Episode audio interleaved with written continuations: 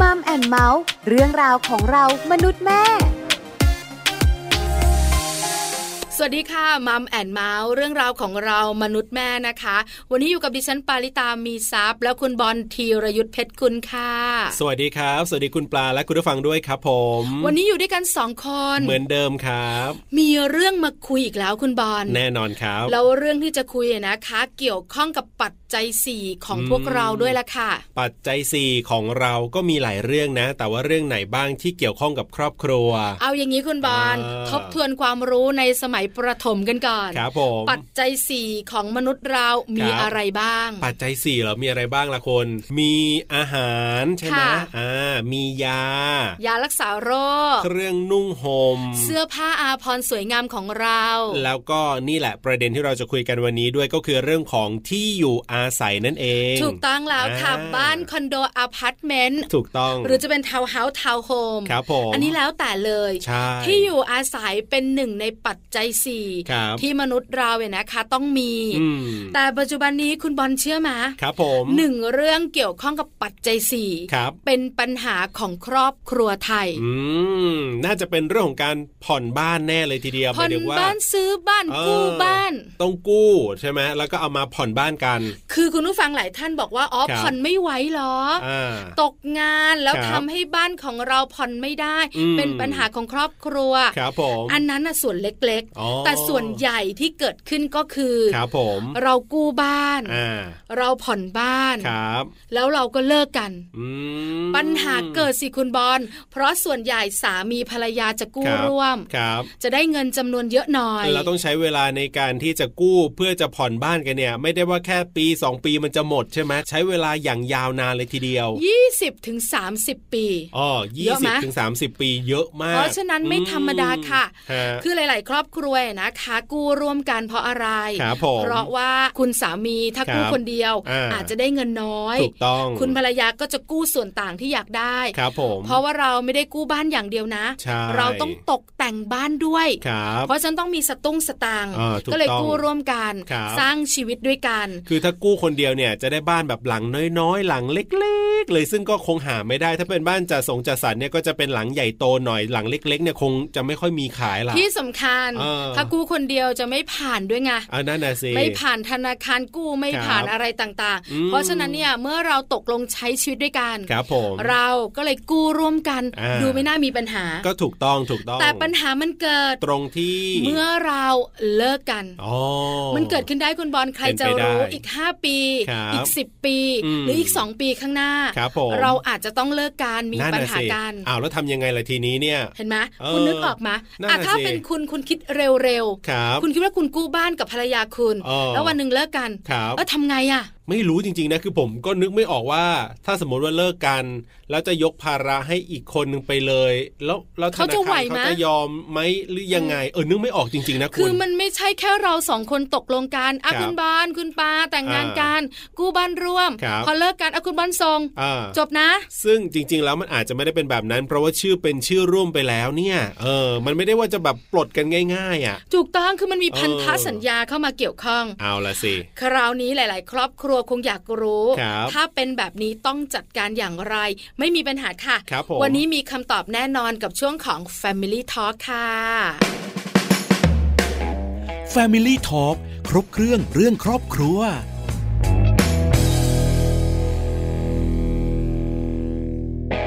กับ Family Talk ของเราในวันนี้นะครับคุณผู้ฟังอย่างที่เกริ่นเอาไว้ว่าเราจะมาคุยกันว่า ถ้าเกิดสามีภรรยาเนี่ยกู้ร่วมซื้อบ้านด้วยกัน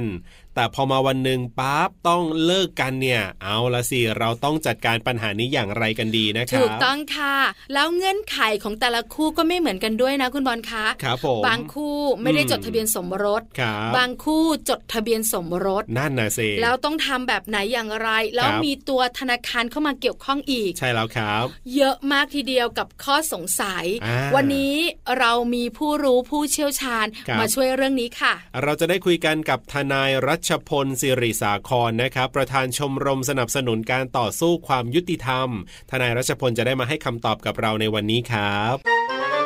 Family Talk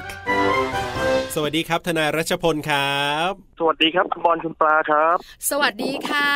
วันนี้ข ครั อบ ผม ความรู้นะคะ ครับ เรื่องของการ ครั กู้ บ ร่วมบ้าน อ่า ระหว่างสามีภรรยา เพราะ ครับ ว่า ผม เมื่อกู้ร่วมแล้วเนี่ย เรารักกันไปยาวๆไม่มีปัญหา ใช่แล้วครับ แต่ถ้าเลิกกัน นั่นน่ะสิ มีปัญหาแน่ ครับ ถูกต้องครับ ใช่ ผ ไหม ม คะ แต่ถาม ใช่ครับ เป็นความรู้ก่อนค่ะ ทนาย ครับ รัชพลว่าจ ครั ริง บ ๆ แล้วเนี่ยการกู้บ้านร่วมกันเนี่ย อ่า จะต้องเป็นใครบ้าง หรือว่าต้องเป็นคนในครอบครัวอย่างเดียว อ่า ที่จะกู้บ้านร่วมกันได้อะคะ ครับ อันเนี้ยจริงๆแล้วนะ ต้องถามคนที่ปล่อยกู้นะครับ ว่าเขามีเงื่อนไขในการกู้ยังไงบ้างนะฮะ ค่ะ เพราะว่าใครๆเนี่ยก็สามารถที่จะกู้ได้ แต่ว่า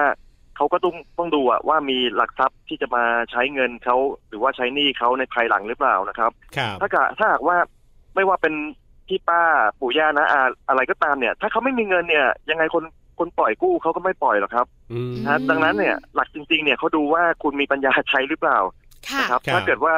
มีปัญญาใช้เนี่ยไม่ว่าคุณจะเป็นใครอ่ะผมว่าคนปล่อยกู้เขาปล่อยอยู่แล้วอะครับผม อ๋อ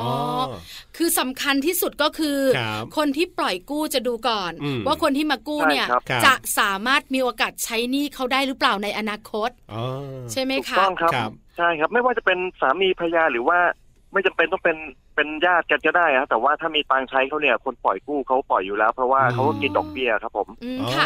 สมมุติว่าปลาเนี่ยมีเพื่อนสนิท ครับ แล้วก็ ครับ ปลาก็ทำงานเพื่อนสนิทก็ทำงานเหมือนกัน ไปกู้ ครับ บ้านร่วมกัน เขาก็ดูว่า ครับ สองคนนี้จะสามารถชดใช้หนี้ในอนาคตได้ไหม ถ้าได้ก็ปล่อยกู้แบบนั้นเหรอคะ ถูกต้องเขาไม่ อ๋อ ไม่ ครั จำ บ เป็นนี่ว่าจะต้องมีความสัมพันธ์อะไร อันนี้ อ๋อ มันเป็นเรื่องเหมือนเรื่องกู้เงินทั่วไปครับผม อ๋อ มันไม่จำเป็นนะว่าจะต้องมีความสัมพันธ์ ครับ แต่ทีเนี้ย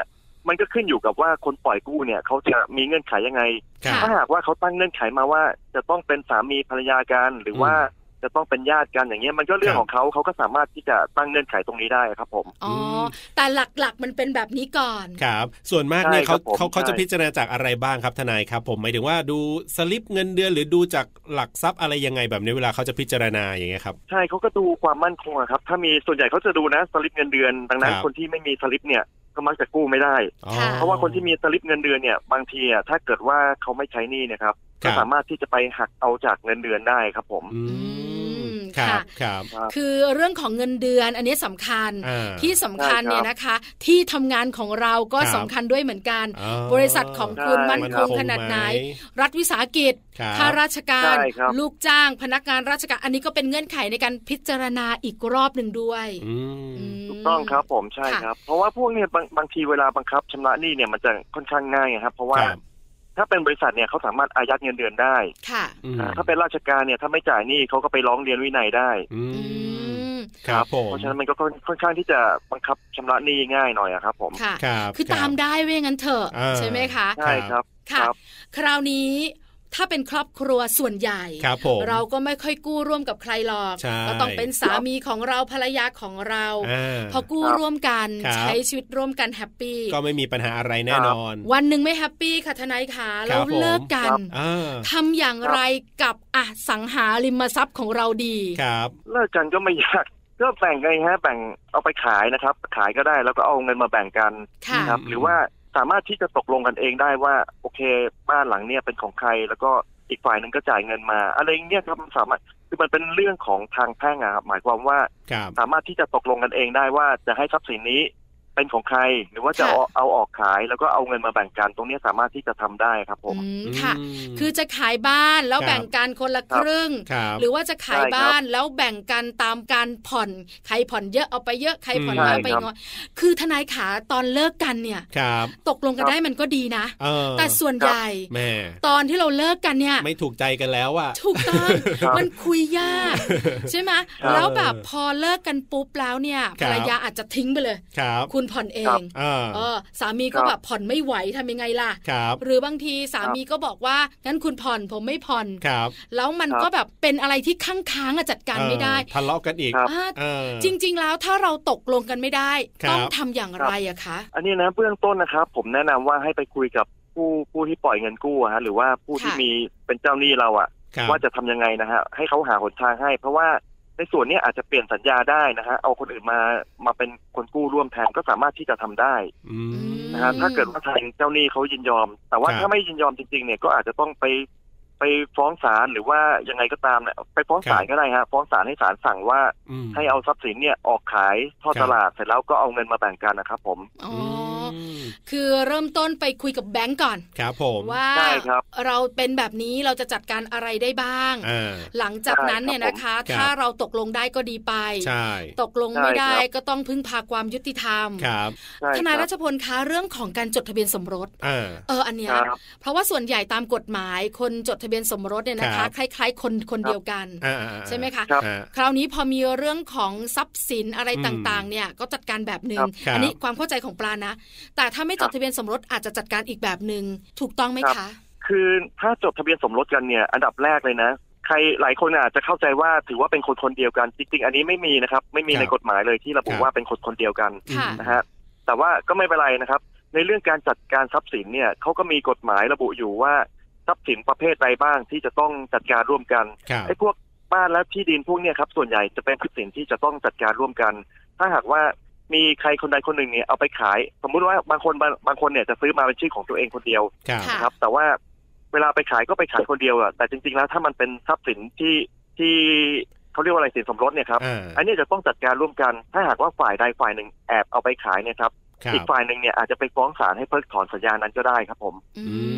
ม ม ค่ะ ครับ ครับ ทนายรัชพลคะแบบนี้ ครับ อบางคนเนี่ยจดทะเบียนสมรสกันระหว่างสามีภรรยา ครับ แต่ ครับ บังเอิญว่าบ้านหลังเนี้ย เราซื้อหลังจากที่เราแต่งงานกันแล้ว อ่า แล้วคน ครับ ผ่อนเป็นสามีคนเดียว ครับผม แต่วันหนึ่ ค ง รับ เลิกกัน อืม ภรรยาบอกว่าฉันก็อยากได้บ้านหลังนี้ฉันเรียกร้อง ครับ หารกันหรือไม่ก็จ่ายเงินฉันมา อ๋อได้เป็นสินสมรสนะ เออ อะไร สิน อย่า ส ง มรส นี้ นะ อัน ครั นี้ บ ได้ไหมอะคะ จริง ๆ แล้วก็ต้องดูก่อนนะว่าบ้านเนี่ยเป็นอะไรสินส่วนตัวหรือว่าสินสมรสนะครับ ค่ะ อ่า สินส่วนตัวก็คือถ้ามันมีมาอยู่ก่อนที่จะสมรสเนี่ย อันนี้เป็นสินส่วนตัวส่วนใหญ่นะฮะ ครับ สินสมรสเนี่ยไม่ว่าอะไรก็ตามนะฮะส่วนเอาเป็นส่วนใหญ่แล้วกัน อืม ถ้าเกิดว่าได้มาหลังจากจดทะเบียนสมรสเนี่ยก็เป็น ครับ สินสมรส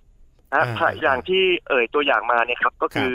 ซื้อบ้านมาหลังจากจดทะเบียนสมรส อ่าน นะฮะอันนี้ก็ถือว่าเป็นสินสมรส ครับ ก็ต้องแบ่งร่วมกันครับ ถ้าหากว่า อืม มีการเอาไปฝ่ายใดฝ่ายหนึ่งเอาไปฝ่ายเดียวนะครับ ก็สามารถอีกฝ่ายหนึ่งเนี่ยก็สามารถ ครับ ที่จะไป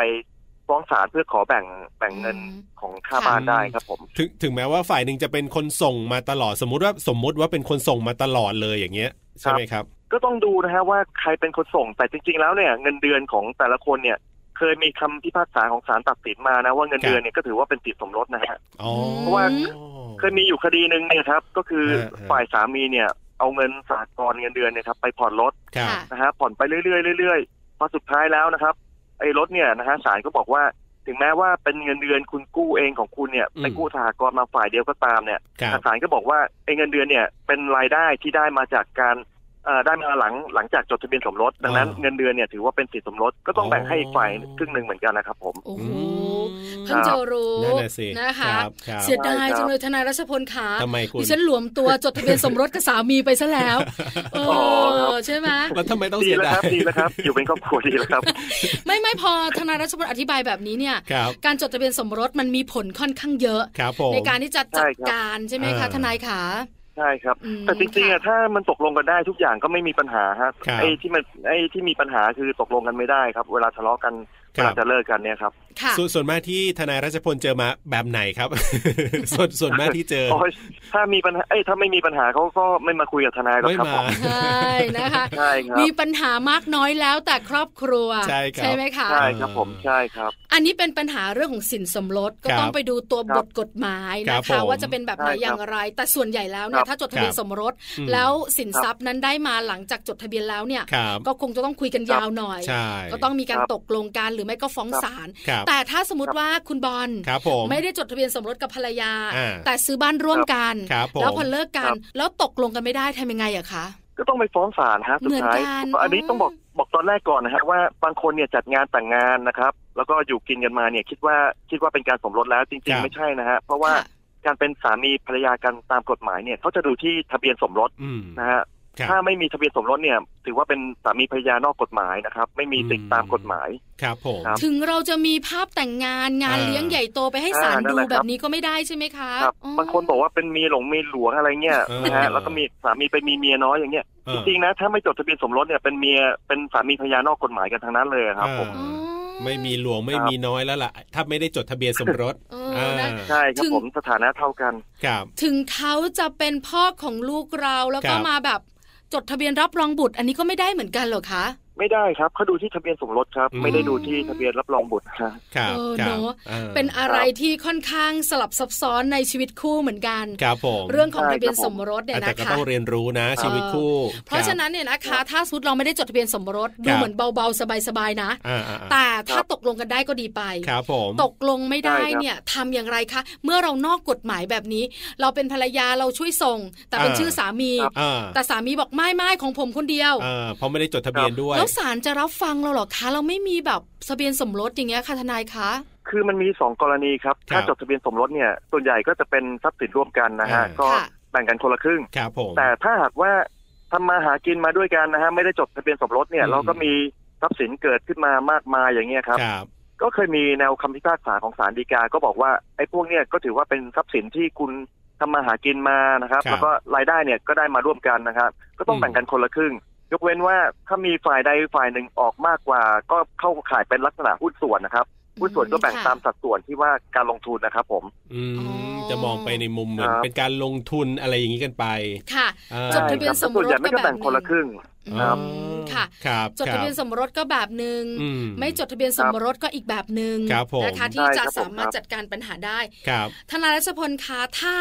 ครับ ถามในมุมของทนาย ครับผม แล้วก็ขอคำแนะนำ อืม ว่าถ้ากู้บ้านร่วม แล้ว ครับ เป็นสามีภรรยากันจดทะเบียนสมรสเนี่ยนะ ครั คะ บ พอเราเลิกกันปุ๊บ อืม เราทำอะไรก่อนอันดับแรก อ่า ถ้าเราจะเลิกกันปุ๊บเนี่ยอันดับแรกก็น่าจะคุยกันก่อนนะฮะว่าเวลาเวลาคนจะฟ้องหย่าเนี่ยครับเขาจะมีเอ่อนอกจากฟ้องหย่าแล้วก็จะมีเรื่องแบ่งทรัพย์สินนะฮะที่เป็น ค่ะ หลักนะครับ ครับ ก็ต้องมาดูว่า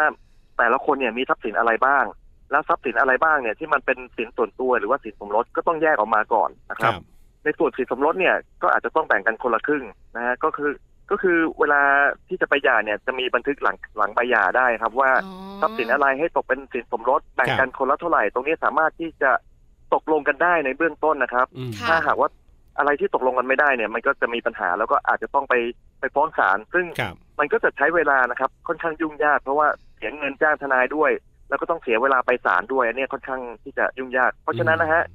ถ้าจะให้ดีก็ผมว่านะฮะก็ควรที่จะ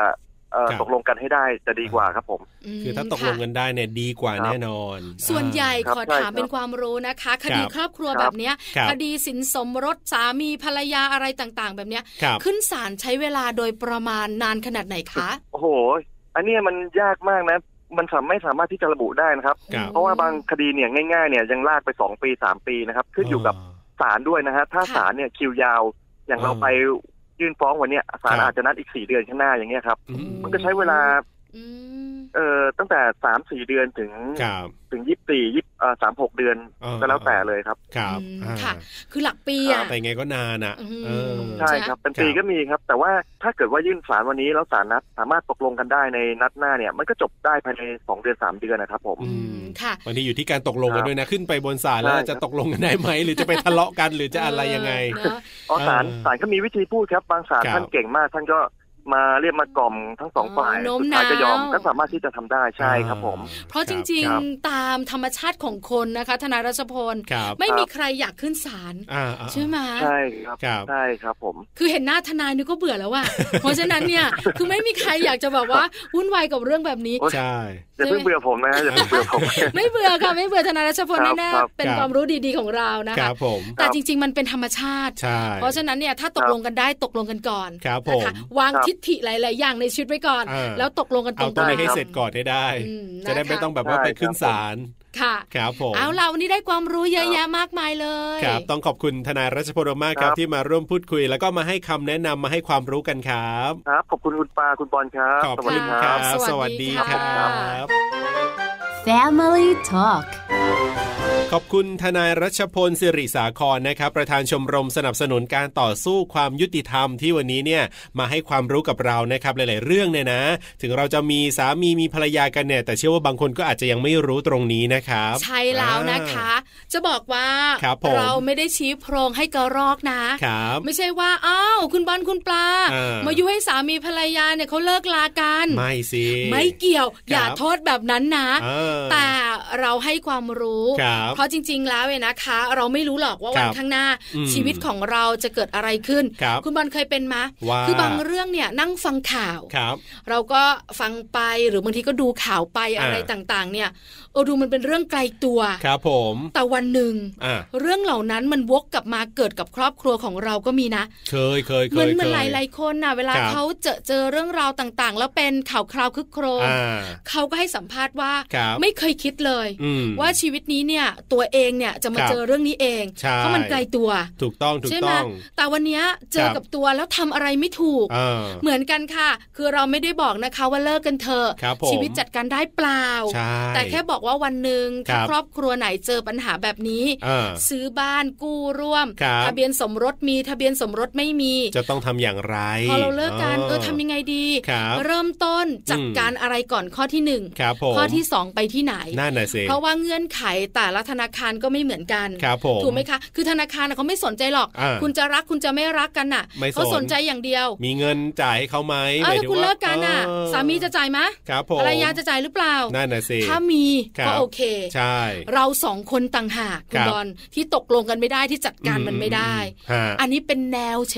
ย แต่เท่าที่ฟังทนายรัชพลพูดเนี่ยก็คือว่าจริงๆมันก็ไม่ได้ยากนะ หมายถึงว่าหมายถึงว่าถ้าเรามานั่งคุยกันแล้วเราต้องการจะจบปัญหาคือเราเนี่ยจบกันละเราต้องการจะจบปัญหาเรื่องของการกู้บ้านเนี่ยจริง ๆ ก็ไม่ยากนะ ก็คือมีวิธีการน่ะที่ทนายบอกมาเมื่อสักครู่ ถูกต้ นี้ อง คือคุยกันเราก็จะเอายังไงแบบเนี้ยคือมันสามารถจะแบ่งได้จัดสรรได้ ยกเว้นว่าจะมีใครคนใดคนหนึ่งที่อาจจะอยากได้มากกว่าน้อยกว่า หรือเปล่าอันนั้นก็อาจจะต้อง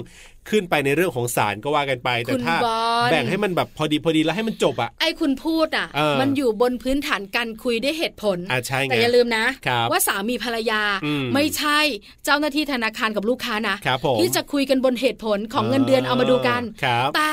อารมณ์มันร่วม อืม เพราะเวลาเราเลิกกันเราค ครั ง บ จะไม่ได้ว่าเออฉันรักเธอไอ o v ฟยูแต่ฉันอยู่กับเธอไม่ไม่ใช่นะ อ่าอ่า อ่ามันต้องฟาดฟันกันมาก่อนแล้ว ไม่แต่บางคนอาจจะแบบว่าอยากจะให้มันจบปะคุณหมายถึงว่าอยากจะให้มันจบก็เอาแบบ แต่ ว่า ฉัน ตาม น่ะ นี้เลย อยากให้จบ อ่า แต่ฉันไม่ได้อยากเสียเปรียบนะ เอาไม่อยากเสียเปรียบ ที่สำคัญ อืม ฉันไป ครับ ณก็อย่าได้มากกว่าฉันนะ เอออ่ ะมันเป็นธรรมดาคุณบอลตอนที่เราเป็นสามีภรรยากัน ครับ เราซื้ออาหารเข้าบ้าน อืม เราซื้อของเข้าบ้าน ครับผม สามีมีเงินน้อยอ่ะเดี๋ยวฉันออกเอง อ่า ภรรยาไม่มีสตางค์อ่ะไม่เป็นไรเดี๋ยวผมเคลียร์ ครับผม แต่วันหนึ่ง อืม เลิกกันมันไม่ใช่อย่างนั้นนะ อ๋อ ฉันผ่อนไปกี่งวด ครับ เธอผ่อน ผม ไปกี่งวด อ่า ใครเป็นคนจัดการตั้งแต่เริ่มต้น ครับ เสียค่าธรรมเนียมแบงค์ใครเป็นคนทำ อืมอืมอืม คิดขนาดนั้น อ่า เดินทางไปศาลค่าน้ำมันใคร ครับ เวลาเราเนี่ยนะคะเลิกกันเนี่ย อืม มันไม่ใช่พี่น้องที่สายเลือดอย่างเดียวกันอยู่นะ ครับผม มันเป็นคนอื่นคุณบอล อ๋ออ อย่าลืมนะ เมื่อเราเป็นคนอื่น ครับ ยากทุกเรื่อง แหมในดูคุณอินนะเนี่ยนะ ไม่ อินนะเนี่ยอินนะเนี่ย ดิฉันนึกนะ ถ้าสามีดิฉันฟังเทปนี้ เออ เชื่อไหม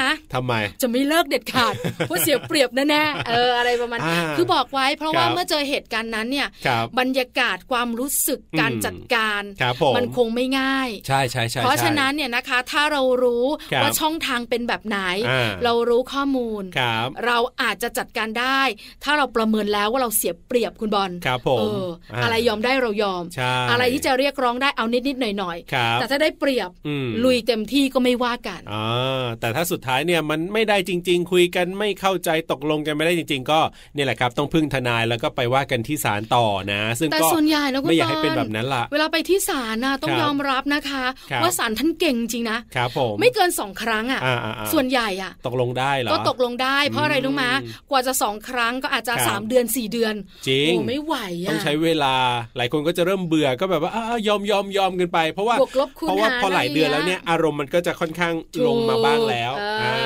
อันนี้ แล้ว ถู ก็ กต้อง ด้วยความเบื่อที่ว่าโอ้โห มันนานเหลือเกินกว่าจะจบปัญหานี้ไปได้เนี่ย แล้ว ใช้ ไม่อยาก วล ไปเจอหน้าสามีเก่า นั่นนะสิ เพราะอะไรรู้มา ครับ ไปสารทีไรเมียใหม่ไปทุก ที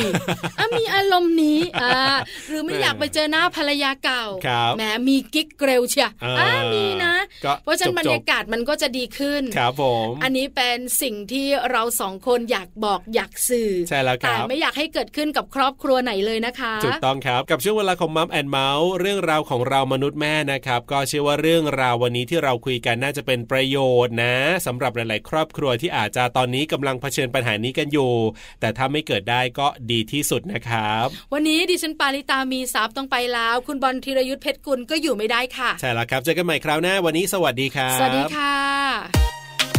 มัมแอนเมาส์เรื่องราวของเรามนุษย์แม่